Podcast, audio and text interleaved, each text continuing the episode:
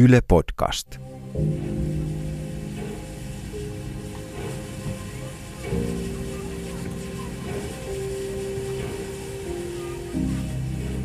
Minun nimeni on Lauri Mankki.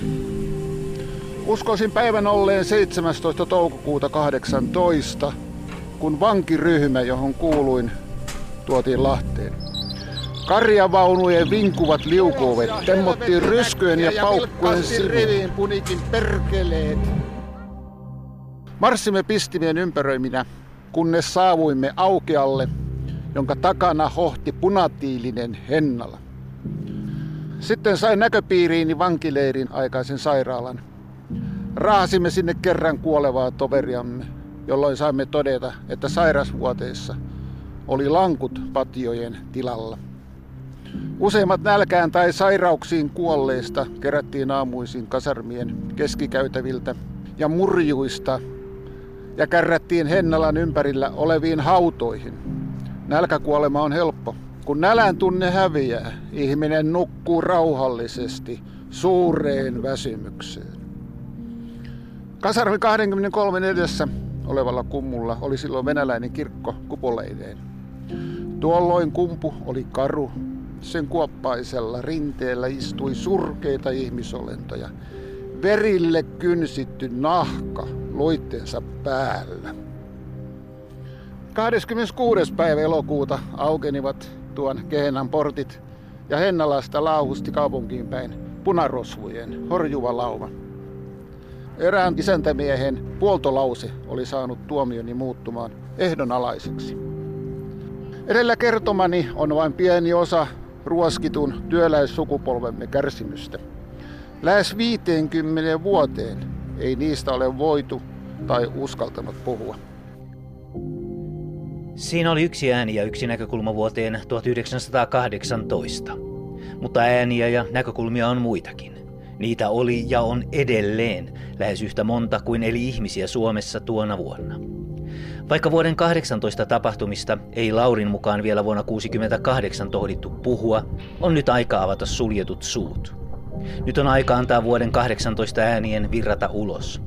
Ei syyttäen, ei tuomiten, ei ylistäen, ei sankareita tai uhreja etsien, vaan tyynesti puhuen ja kuunnellen sekä ymmärtäen, että yksilöllä ei ollut vaihtoehtoja. Aika oli kone, joka jauhoi ihmisiä joka teki ihanteista ja unelmista veristä mössöä. Nämä ovat vuoden 1918 ääniä. Uutisia, kirjeitä, ihmisten puheita ja tuntoja, niin kuin ne Suomen synnytystuskissa huudettiin, sanottiin tai koettiin. Hälytyssireenien olisi pitänyt soida jo silloin, kun seitsemän suojelusvartion jäsentä kuoli Hakaniemen kahakassa vuonna 1906, mutta ne eivät soineet. Se oli ensimmäinen suojeluskuntien ja punakaartien välinen yhteenotto, joka kietoi myös Suomen työväenliikkeen radikaalitahot ja Venäjän vallankumoukselliset aiempaa tiiviimmin toisiinsa. Kukaan ei myöskään osannut tai halunnut tulkita oikein suomalaisten torppareiden ja palvelijoiden vaatimuksia laukon paronille. Ihmisillinen kohtelu työnantajien taholta. Työväellä on oikeus erottaa epäinhimillisesti käyttäytyvät työnjohtajat. tuntinen työpäivä kesällä ja tuntinen talvella. Työt aloitettava kello 6 aamulla ja lopetettava kello 18 illalla. Ruokatunnit kello 8-9 ja 13-14. Paroni ei vaatimuksiin suostunut, vaan ajoi maantielle viitisen sataa ihmistä. Ja varmistaakseen, etteivät niskurit palaa torppiinsa, herra hajotutti torppien uunit ja ikkunat. Hän on itsepäinen, mahtipontinen, vieraskielinen, epäkansallinen, turhanpäiväisesti ylvästelevä ja ylimielinen aatelisherra, joka ei ole eikä tahdo eikä voikaan olla minkäänlaisessa persoonallisessa suhteessa alustalaistensa kanssa. Noin luonnehti vuonna 1907 suomalaisen puolueen edustaja, senaattori Kairamo, laukon omistajaa, vapaaherra, paroni Herman Standenschöld Nordenstamia. Suomalaisen yhteiskunnan ongelmia toki pohdittiin. Muun muassa vuonna 1912 valtiopäivillä sekä seuraavana vuonna teologian ylioppilaiden viikkokokouksessa Helsingin yliopistolla. Jos nyt pidetään kiinni siitä määrityksestä, että luokat ovat varallisuus- ja sivistyskantansa puolesta toisistaan eroavia, mutta samalla yhteiskunnallisessa suhteessa toisistaan riippuvia väestöryhmiä, niin täytyy kai myöntää, että maalaisväestömme keskuudessa oli 1800-1900-lukujen vaihteessa syntymässä todellinen luokkajako. Etujen ristiriitaisuus oli purkautunut selvästi esiin. Ja samalla oli maanomistajissa sekä herroissa että talonpojissa kasvanut pyrkimys entistä enemmän ottaa hyötyä tilattomista. Sosialismilla on historiallinen oikeutuksensa. Muinaisuudessa vapaus oli vain hallitsijoilla, mutta kristinuskon synnyn, uskon puhdistuksen, valistuksen ja Ranskan vallankumouksen kautta henkilökohtaiseen vapauteen oikeutettujen piiri oli jatkuvasti kasvanut. Lappilaan perustettiin työväenyhdistys 1906. Yhdistyksellähän oli heti, heti alkuun sellainen toiminta, että ne kirjaston perustivat. Haluttiin tietoa ja, ja, ja sitten kulttuuria. Sitten oli urheilutoiminta, oli, siinä tuli mukaan sellainen kuin Lappilan Veikot. Siinä oli kaikki Lappilan nuoret mukana. Ja se kesti sitten kyllä se, mutta se päättyi 1917, niin kuin paljon muutakin silloin pysähtyä. Ensimmäisen maailmansodan puhjetessa kasvoi Suomessa ajatus irtautua Venäjästä ja itsenäistymisestä. Näillä mietteillä Suomi kääntyi Ruotsin puoleen saadakseen apua ajatuksilleen. Ruotsin valtakunnan marsalkka Ludwig Douglas Ruotsin kuningashuone asettaa Ruotsin sotaan osallistumisen ehdoksi, että prinssi Wilhelm astuu Suomen valtaistuimelle. Venäjä vastasi ulkovaltojen uhkaan muun muassa linnoitustöillä, joita tehtiin rannikkoseutujen lisäksi jopa Mäntyharjulla asti. Linnoitustyöthän alkoi 1914 ja silloin venäläiset perusti tukikohtia, joka, joista yksi oli tässä meidän kylällä. Ja työmaan vahvuus oli parhaimmillaan yli 200 miestä. Ne ampuvat tuonne kallioihin noita juoksuhautoja ja myöskin paikallisia talonmiehiä. Heille annettiin määräyksiä uhalla, että haetaan väkisin, jos ei tule. Ja paikallinen päästö heitä kutsu kirkiiseiksi. Niiden kämmenet kesti mitä vaan pakkasella, että ne talvella avantoa rautaseen päällä paljain käsin pitivät käsissään, kun hakkasivat sillan tekoa varten reikiä jäällä.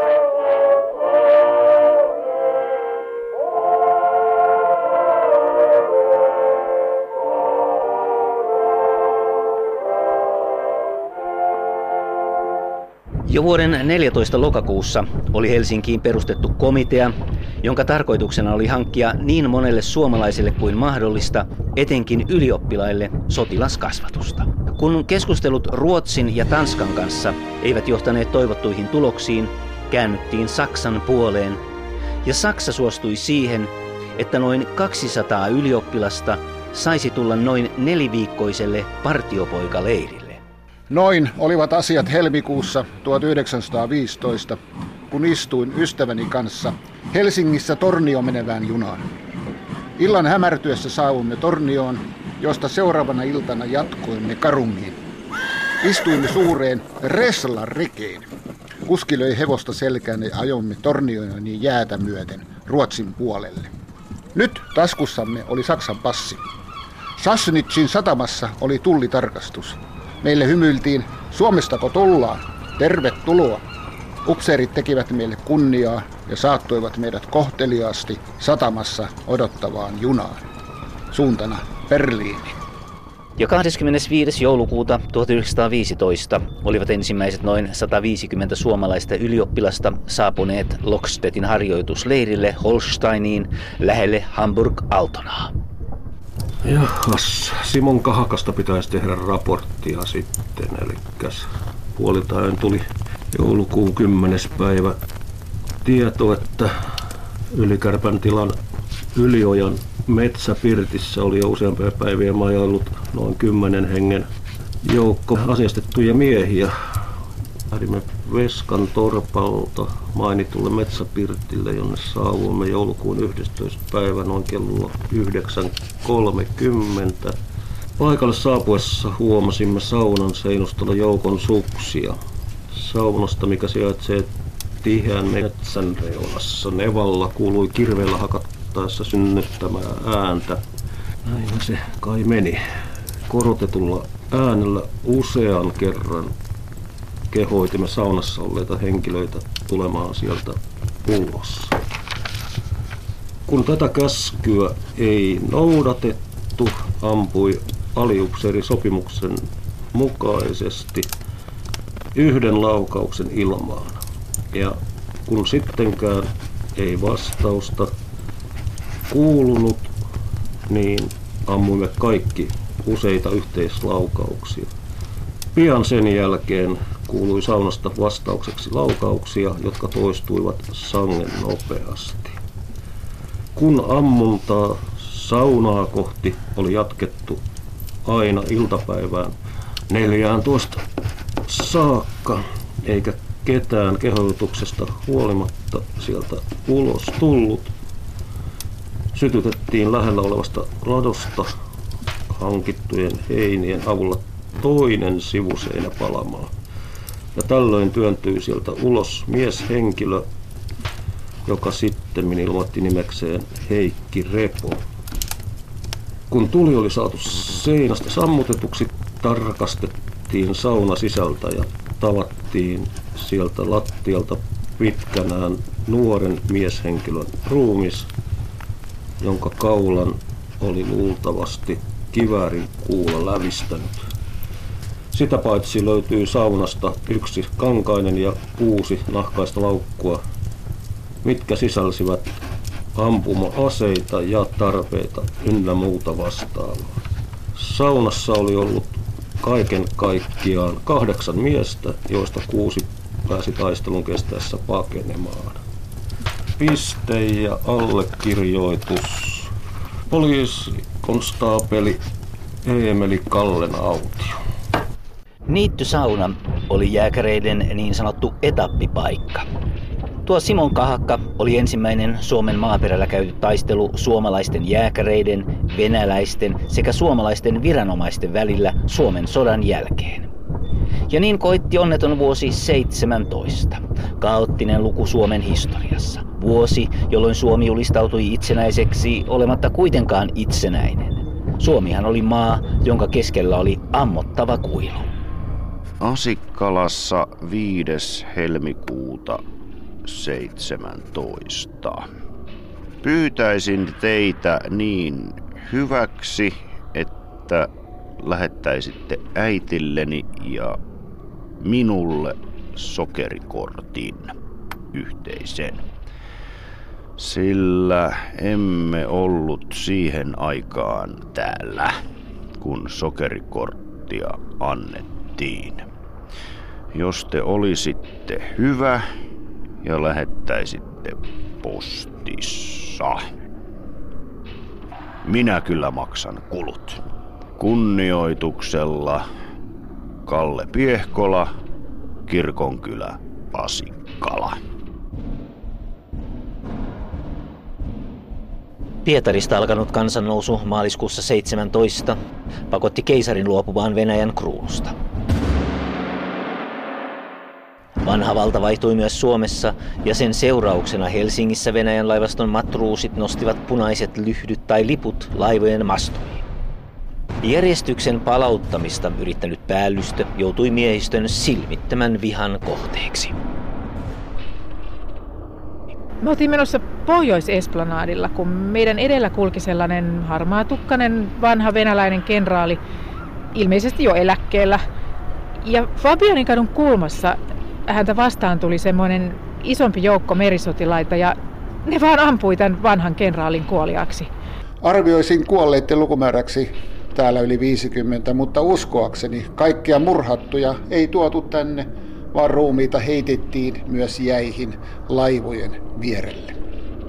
Tiedät mitä minä näin? Sotamiehet rääkkäsit ja lopuksi murhaasi tupservoi joihin joukossa oli vanhoja harmaapäitä kenraaleita. Toisiin vietiin jaloista päälaahat pitki kattua Turun sillalla. Just heidät kuolleen tai puolikolleen heitettiin mereen. Joukossa oli myös eräs suomalainen Everst Kyrenius, joka vielä merestä kuolemaa kieles ampui yhden roistokuoliaaksi. Tuot paikkaa, Turun siltaa, rupesi venäläiset sotamiehet nimittämään tuon jälkeen upseereen uimakouluksi. Erik Grotenfeld oli ruotsinkielinen sanomalehtimies ja kirjailija. Vuonna 17 ilmestyneessä romaanissaan hän kirjoittaa Me olemme oppineet, että isämaamme kuolee, jos se tulee jäämään riippuvaiseksi Venäjästä.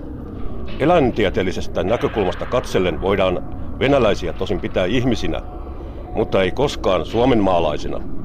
Tässä maassa he ovat rutto, eikä mikään keino ole niin huono, etteikö sitä voitaisi käyttää heidän vahingoittamisekseen. Maatalousväki lakkoili keväällä ainakin 117 pitäjässä, ja niihin otti osa arviolta yli 20 000 henkeä. Päävaatimus lähes jokaisessa lakossa oli päivittäisen työajan lyhentäminen sosiaalidemokraattisten kansanedustajien antaman lakiehdotuksen mukaisesti. Kaikissa kolmessa Koskisen kartanossa on hyväksytty kahdeksan tunnin työpäivä maanviljelytyössä torpparien vaatimuksesta. Työt aloitetaan kello kahdeksalta aamulla, lopetetaan kello viideltä iltapäivällä.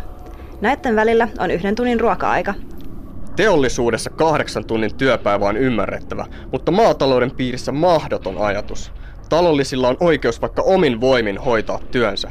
Me emme voi hyväksyä sitä, että mellakoitsijat seipäin pieksivät Ulvilassa erässä kartanossa lypsyn turvaamiseksi asetetun vartioston. Meidän on vaadittava lujan järjestysvallan asettamista. Nakkilassa kuulemme kapinallisten takavarikoineen taloista separaattorien kuulia ja uhkasivatpa he jopa keskeyttää Jumalan palveluksenkin. Einari Kustaa Mäkinen syntyi 18. lokakuuta 1879. Hän työskenteli kirjanpainajana Turussa 1917, mutta päätyi seuraavana vuonna monien vaiheiden jälkeen Hollolan kunnantuvalle, Felmanin pellolle, Hennalan, Lappeenrannan ja Tammisaaren kuolemanleireille. Hänen oma tarinansa alkaa Turussa. Siellä minä joudun tekemisiin kirjaltajien kanssa ja näistä nimenomaan Lato ja Kaarlo Soini näytteli hyvin merkittävää osaa minun elämässäni. Kun sen kirjapainon latoi ja liittyi punakartiin, niin minä liityin myös. Mutta olin niin paljon kuitenkin saanut sellaista idealistista kasvatusta nimenomaan Soinin ansiosta, että kun minä ilmoittaudun punakarttiin, niin minä sanoin, että minä en ota kivääriä ja niin minä sain punaisen ristin laukun, joka oli minulla sitten mukanani, kun liityn tähän punaiseen karttiin. Me kokoonnuttiin työläisnaisten kanssa illalla työväentalon pihalla ja puhuttiin tästä elintarvikekysymyksestä. Kun voin ja maidon puute on ihan mahdoton ja hinnat on näiden rajahintakorotusten myötä aivan ylettömät. Niin päätettiin sitten, että laitetaan senaattiin sähkösanoma, että jos halutaan säilyttää edes jonkunlainen rauhallisuus, niin nyt pitää ryhtyä sellaisiin toimenpiteisiin, että saadaan riittävämmin voita ja maitoa ja rajahinnat pitää alentaa entiselleen. Onko juustoja voi tarkoitettu vain rikkaille? Tietojen mukaan Turkuun saapui vielä keväällä päivittäin 18 000 litraa maitoa, niin syyskuussa sitä tuli vain 7 000 litraa, josta määrästä senaatin määräyksellä tuli 5 000 litraa ja vapaasti siis vain 2 000 litraa. Minne tai keille maito katoaa isäntien navetoista? Toimi Sunel syntyi 3. huhtikuuta 1912 Hollolan Uskilan isolla myllyllä. Minä olen sellainen pikkupoika ollut ja isä on ollut seppä. Isäntiä kävi aina pajassa. Ja aina tuli sitten, että mikä tästä tulee, mikä tästä tulee, kun ne sen korteliininkin tappoi, sano. No sotahan siitä tuli. Se korteliini oli sellainen mies, että se oli tota yksinäisen naisen poika. Ja se oli ojassa syntynyt ja ennustaja on e- sille ennustanut, että sinä olet ojassa syntynyt ja ojaan sinä kuolit. Meillä oli Lammin Riikoisten nuoriseuran talolla paikallisen nuoriseuran kuukausikokous menossa, kun saimme tiedon, että Mommilassa oli sattunut jotain kamalaa. Lähdin saman tien naapurin isänään Kustaa Salon kanssa polkupyörällä katsomaan, mitä siellä oli sattunut. Emme ole tehtineet kovinkaan pitkälle, kun vastaamme tuli hevoskärryt kovalla vauhdilla. Kun hevonen tuli kohdallemme, kuljettaja pysäytti kärryt ja kysyi meiltä, voimmeko auttaa. Tuolloin saimme selville, että mies oli Risto Ryti. Mukana oli hänen rouvansa sekä jotkut sisarukset, jolla oli ruotsinkielinen sukunimi.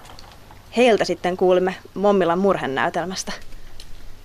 Myöhemmin sain tietää, että Cordelin oli viimeisimmässä testamentissaan määrännyt, että hänet pitää haudata Mommilan kirkon alttarin alle.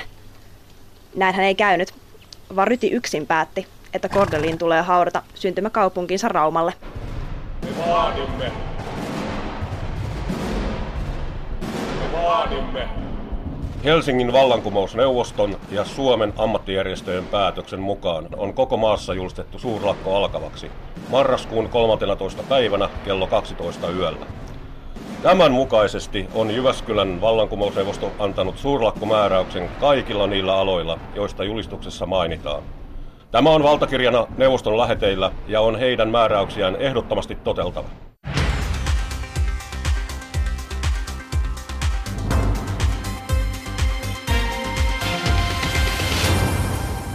Oulun seutu. Lakko on kuin kaukaisen maanjäristyksen aiheuttama hyökyaalto. Tampere. Rauhallista, joitain kotietsintöjä. Kymenlaakso, Kotka ja Kouvola. Ali Aaltosen johtama 200 miehinen kotkalaisryhmä kävi Lahdessa etsimässä Mommilan kahakkaan kuuluneita suojeluskuntalaisia sekä Viipurissa pelottelemassa paikkakunnan rautatievirkamiehiä. Uusimaa, Helsinki ympäristökuntineen sekä Turun ja Porin läävit. Väkivaltaisuutta. Tapahtumat juontanevat juurensa kesän maatalouslakkoihin ja niiden murtamisiin.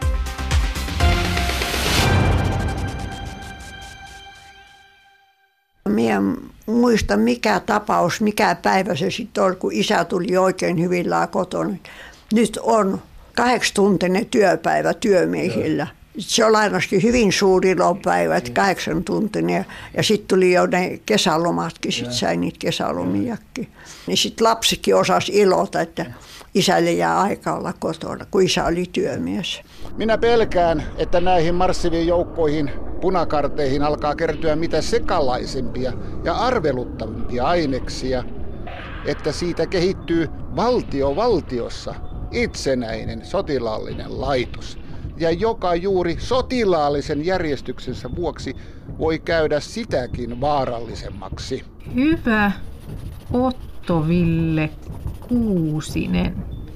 22.11.1917. Nämä viime päivät täällä ovat olleet niin kauheat, etten luule rintamallakaan olleen kauheampaa. Isänikin olisi ammuttu, mutta onneksi luoti meni korvan ohitse. Tämä tapahtui erään hulikaanin käskystä ja ampuja oli humalainen sotilas. Sitten vielä lähetätte tänne sellaisia naisen vaatteisiin pukeutuneita paholaisia, kuten se Elviira Vilman Eloranta, jotka valheilla kiihottavat kansaa, kuten itse kuulin.